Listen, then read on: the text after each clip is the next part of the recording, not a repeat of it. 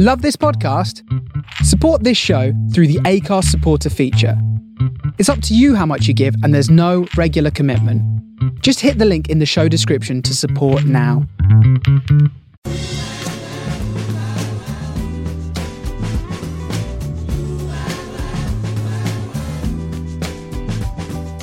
This is the Soho Radio Podcast, showcasing some of the best broadcasts from our online radio station right from the heart of Soho, London. Across our music and culture channels, we have a wide range of shows covering every genre, along with chat shows, discussions, and special broadcasts. Here is just one of our recent shows. To catch the full show, head to our Mixcloud page or listen live at sohoradiolondon.com. Jazz is the thing, jazz is the king, and uh, and also the queen. Talking of which, here's Cassie Kinoshi. Hello, Cassie. Hello, hi. Uh, Thanks for having me on the show. no, it's it's a pleasure. It's a pleasure to be speaking to you. Now, um, I'm doing this from uh, my studio at home, but you are where? You're in another studio. yeah, I'm in. I can't remember what it's called. Music Bank, I think, in Acton, uh, rehearsing with Kokoroko for our BBC Proms show on Monday. So, So, will you be performing Land of Hope and Glory? Oh, absolutely not. No. but uh, but we're p- performing like um some of the, you know the usual plus a couple new tunes that would be that we're working on today. So. Yeah, now just just um, define Cassie Kinoshi for those listeners who may not have heard of you, though I cannot understand why they haven't. But carry on. Thank you. Um, uh, I guess um, saxophonist and composer. So I play in um, a few bands, like obviously Kokoroko, that's um, rehearsing today. Um, the jazz septet Nérija, um, and we released our first album last year. And then I also lead the 10 piece ensemble Seed Ensemble as well. And then I do a couple other things like writing for theatre and film and collaborating in that sense. So. You are non-stop, um, and uh, and in, in the past, I've, I've, I mean, I've just been so smitten by the way you, by your arrangements that Thank I, you. that I do think about Mingus. I just do. Oh, brilliant. Um, so yeah, you are um, a brilliant, brilliant musician. Um, now, uh, I thought that maybe we should start off with something from the Seed Ensemble, and uh, since you are no stranger to controversy, um, if that's what it is, uh, I thought I'd play uh, "Wake for Grenfell." Ah, I see. Brilliant. Uh, do you want, do you want to tell us something about it?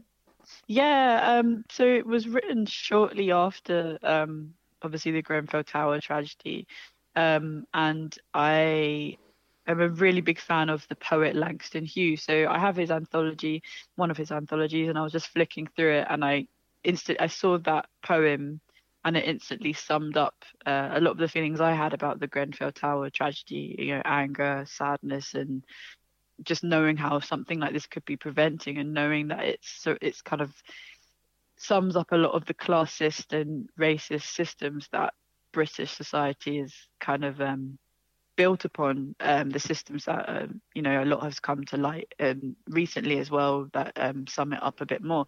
So yeah, this um, took the words of Langston Hughes and wrote this for our debut album Driftglass, um, just to express how I feel. And in fact, this chant that we that starts it off um, it is Langston Hughes.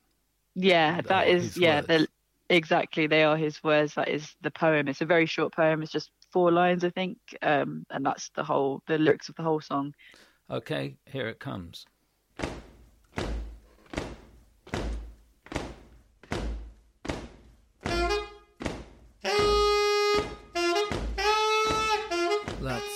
For Grenfell by the Seed Ensemble, and we're extremely lucky to have the leader of the Seed Ensemble with us by telephone today. So, hi, Cassie. Hello, hi. Um, yeah, that's that certainly packs a punch. That tune, very powerful. I mean, music is a weapon, as Fela said, and and that one certainly strikes. Um, who's doing the singing? Cherise Adams-Burnett.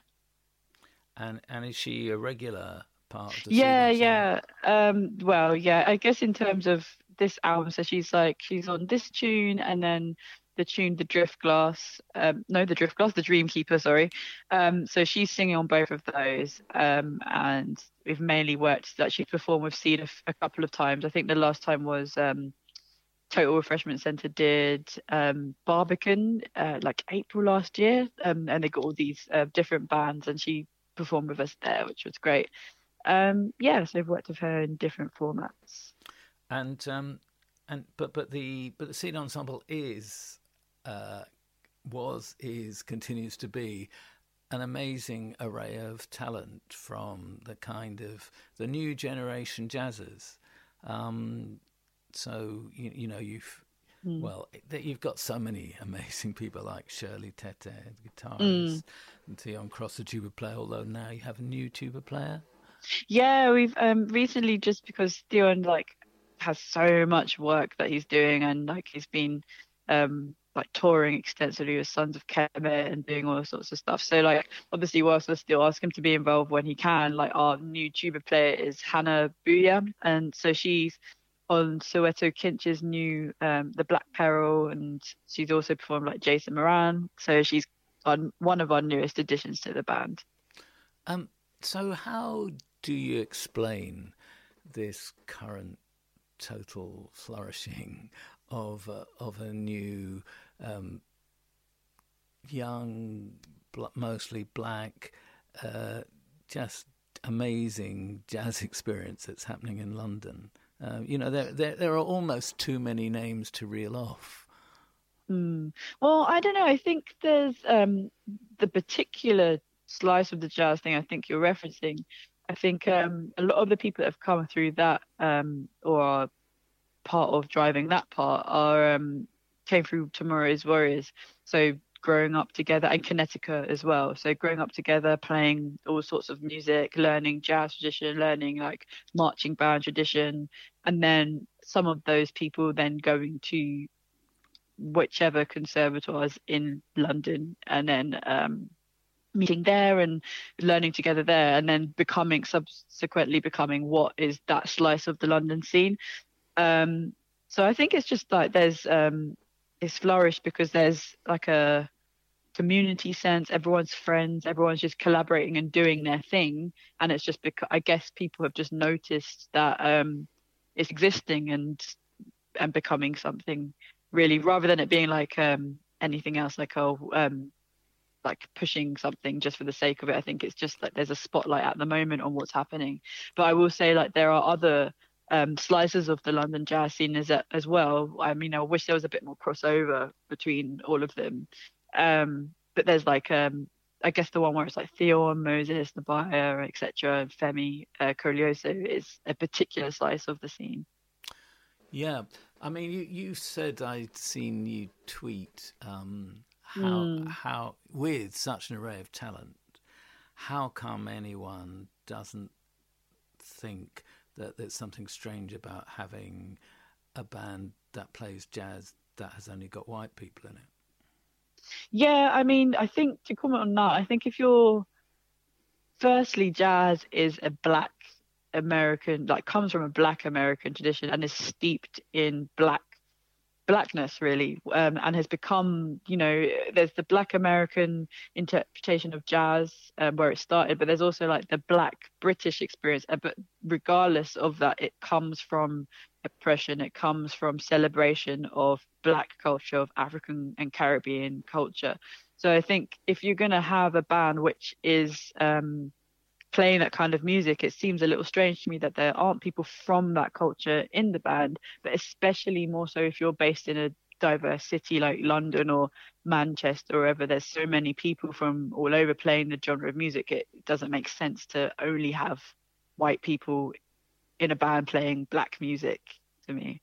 I, I yeah, I totally mm. agree. And I think it's also true of theatre. I don't understand. Yeah all white cast, and uh, you know, having worked in theatre for decades, mm. um, like I think we came to that decision 40 years ago and did something about it. I don't know. Mm. I'm not quite sure why the rest of the country hasn't moved, and it's kind of worrying given given the rise of the right in this country. Mm. Um, I, you know, I mean, I know they're always there. They're always rats in the sewers, but they don't necessarily come up. anyway, um, mm. so uh, that was a bit political.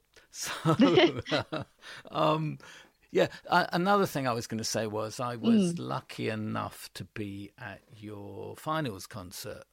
I don't know how long. Oh yeah, I remember. that was in 2015. yeah, so quite a long time ago. But mm. what was great about it and showed the power of tomorrow's warriors um, as a it's that community thing. They, uh, you know, musicians from that organisation came and played with you, uh, mm. you know, for your final show, and uh, that that just it just felt like family. It was.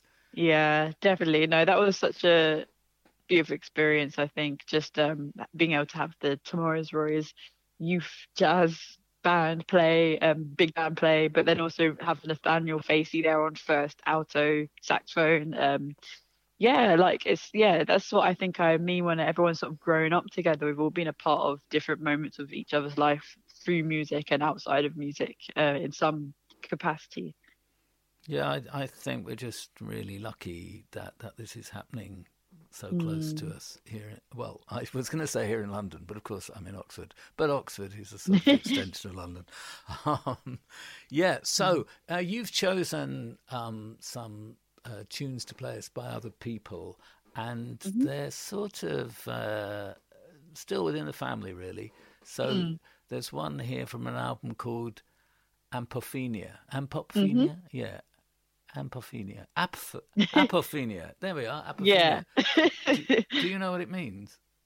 I actually don't. I saw it. Oh, I read. So I think Miguel did an interview about it, and I read a bit of it, and it's like some kind of concept or philosophical thing. I think. Yeah, I, really I sure. think it's all. I think it's kind yeah. of all about getting things wrong. Okay. So, so you put a logical case together, but mm. it's wrong.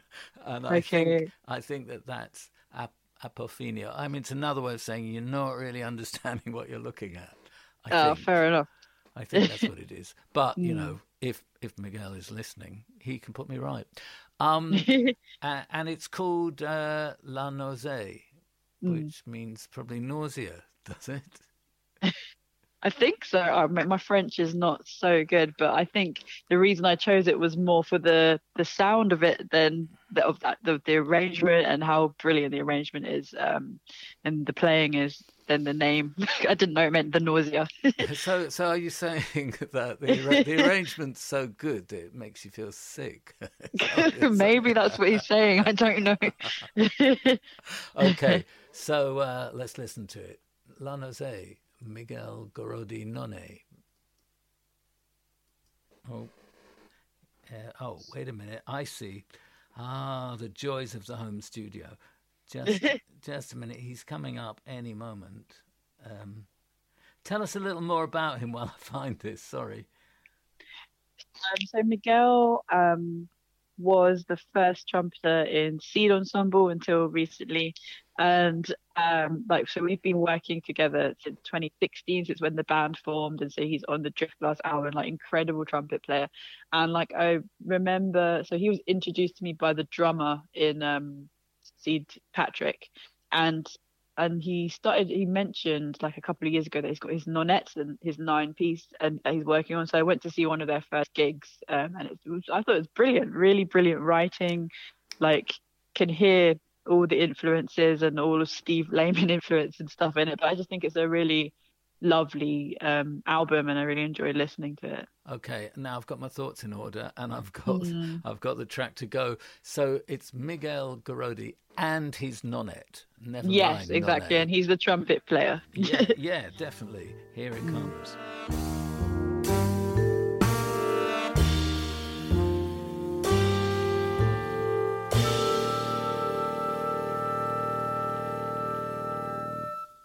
La Nausée by Miguel Gorodi uh, and his nonette, a nine piece. yeah. yeah. and the voice you can hear there is Cassie Kinoshi from the Seed Ensemble and many other adventures. Um, and she's my guest right now on the Late Lunch Show here on Soho Radio.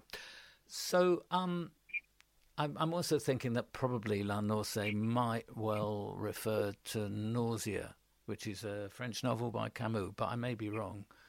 Oh, potentially. I can imagine that Miguel is probably deeply into something like that. So, yeah, so yeah. he's he's deep that Miguel. yeah, indeed. um, sorry, I've just made you very loud, but I've just made you a bit quieter. That's good. You don't you see, like when there's only one person in the studio, sometimes you get a few little engineering details that you don't really need. Um, okay, so um, you're you're with uh, Kokoroko at the moment rehearsing, and you're going to do a BBC prom on Monday. And, yes, we are. And how's that going to work in terms of uh, social distancing and, and all that? Well, I was wondering that myself. So I actually, I mean, I watched um, from home on TV. I watched the proms yesterday. So I think it was like their Baroque evening with lots of Baroque music and Nicola Benedetti and all sorts. And I noticed that the whole of the Royal Albert Hall is empty, is completely empty. So um, social distancing wise, there's no audience. Um, but I think, you know, everything's mixed to sort of sound as though there are people in that huge space. Um, and then the the musicians on the stage were standing. So we are standing anyway, apart from our drummer um, and we're all going to be spaced apart on the stage, um, two meters really. Um, and I'm going to assume all of the crew and that are going to keep their distance and be wearing masks and stuff um, like that, uh, especially according to a, co- a, couple of the other recordings I've done recently um, this month or last month.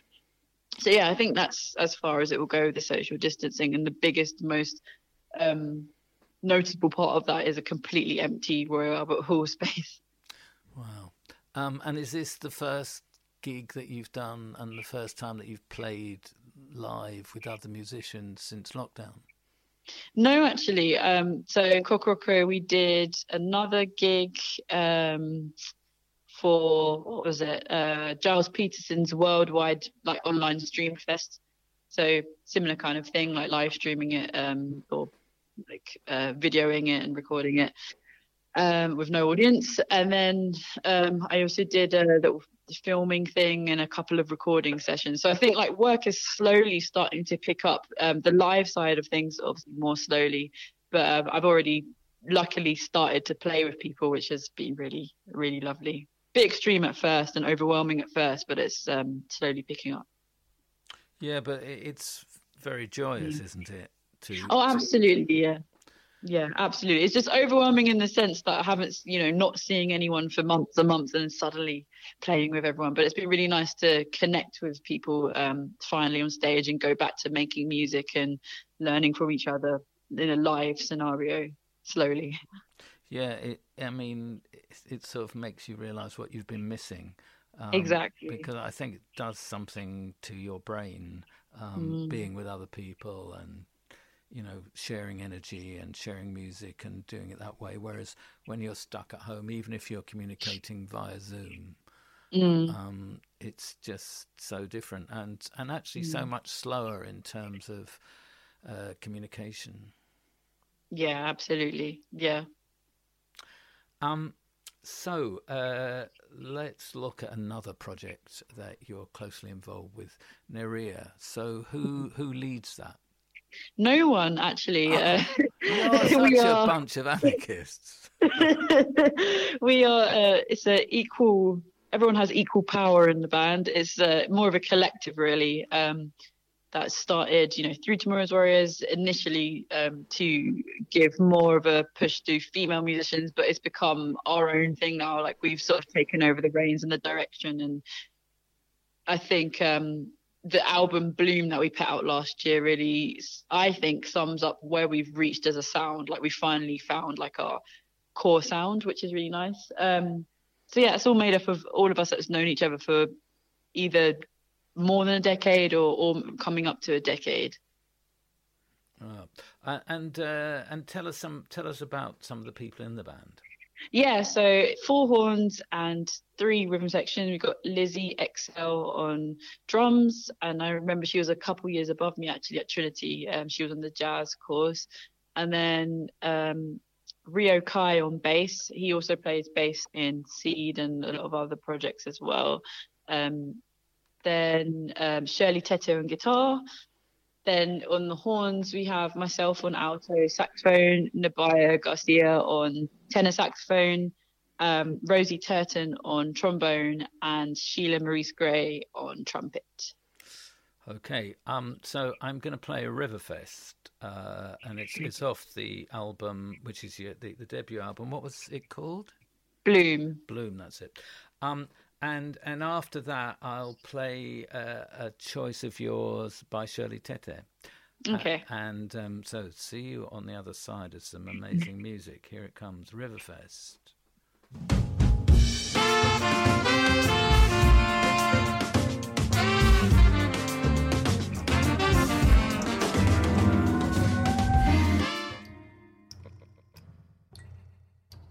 Wow, that was Dreaming by uh, Nardeydey, um, who is, uh, that's the secret identity, I guess, of Shirley Tetteh. uh, I mean, uh, I think that's an amazing piece of work. It, it keeps me thinking about um, Michaela Coel's television series.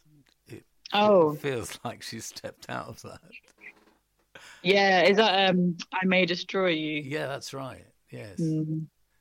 Um, yeah, I, great series, really. Yeah. Oh, game changing, I think. But mm. um, but you know, maybe this is a game changing record for Shirley Tetteh too. What do you think? Sorry? I said maybe this is a game changing record for uh, Shirley Tetteh too. What do you think? Oh, definitely. Yeah. Having, um, I think, so it's released under her name Nardeydey, um, that's uh, for all of this kind of um, pop work, and I think it's um, really great stuff. And like you know, Shirley singing, playing, doing a of production as well.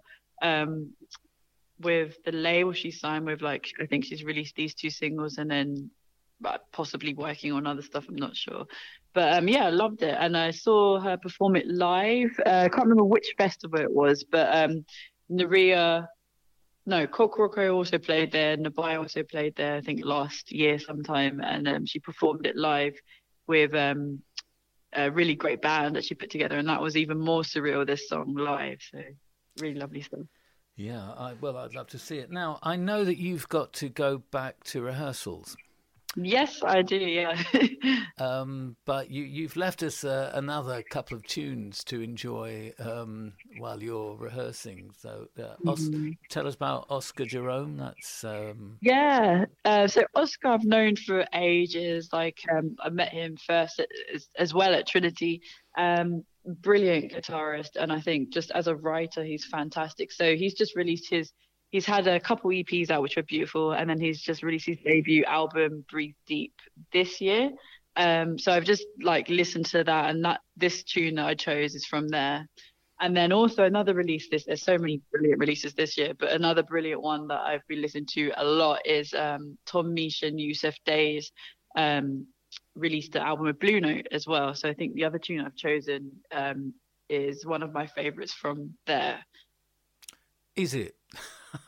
Yeah. um, because uh, uh, Zara McFarlane is. Oh, is it? Yeah. Oh, wow. Excuse me. Well, when I was putting together what I was sending, that was one of them, the Tom Misch Yussef Dayes. But Zara McFarlane, that was also re- released. Um, okay. Her, um, yeah. Okay. Well, will, you, will you send me the Tom then? Uh, and uh, and I'll play it next week. Um, okay. But but I'll, I'll, play the Zara McFarlane today. That's uh, f- future echoes of songs of an unknown tongue. So yeah, tell us a bit about Zara. Um, yeah, I really loved um, her work on this because I love how it's encapsulating her heritage, her Jamaican heritage, and also like just speaking, I guess, from a Black British point of view, um, the beauty and celebrating blackness, um, which um, I thought was really lovely, and then also the production uh, on some of the tracks I thought was really um, great and interesting. So I've been checking that out as well. There's been lots of really great releases this year and last year that I'm sort of backtracking and catching up listening to. Well, um, but thanks so much for sharing some precious break time with us. And and it's Mm-hmm. just great to know that there are rehearsals going on and that you'll be playing live on Monday Mhm. night. On uh, is it is it a late night prom or a regular I prom? or... think I think it's um a regular. I think we start playing around seven thirty. Yeah. Okay. Um, and uh, all the tickets are sold because there were no tickets being sold. No. Yeah. Exactly. Anyway, look, great talking to you. Um, it would be nice if sometime in the future, when uh, people can, you know, meet in studios, that if you came in and did some live stuff, that would be great. oh, absolutely, absolutely. I'd love to. And thanks for having me on the show today, even via telephone. No, no, it's it's a real pleasure. Anyway, well, good good luck with everything, and um, I'm gonna play uh, "Sun for Someone" right now. Bye bye. Have a good rehearsal. Thank you.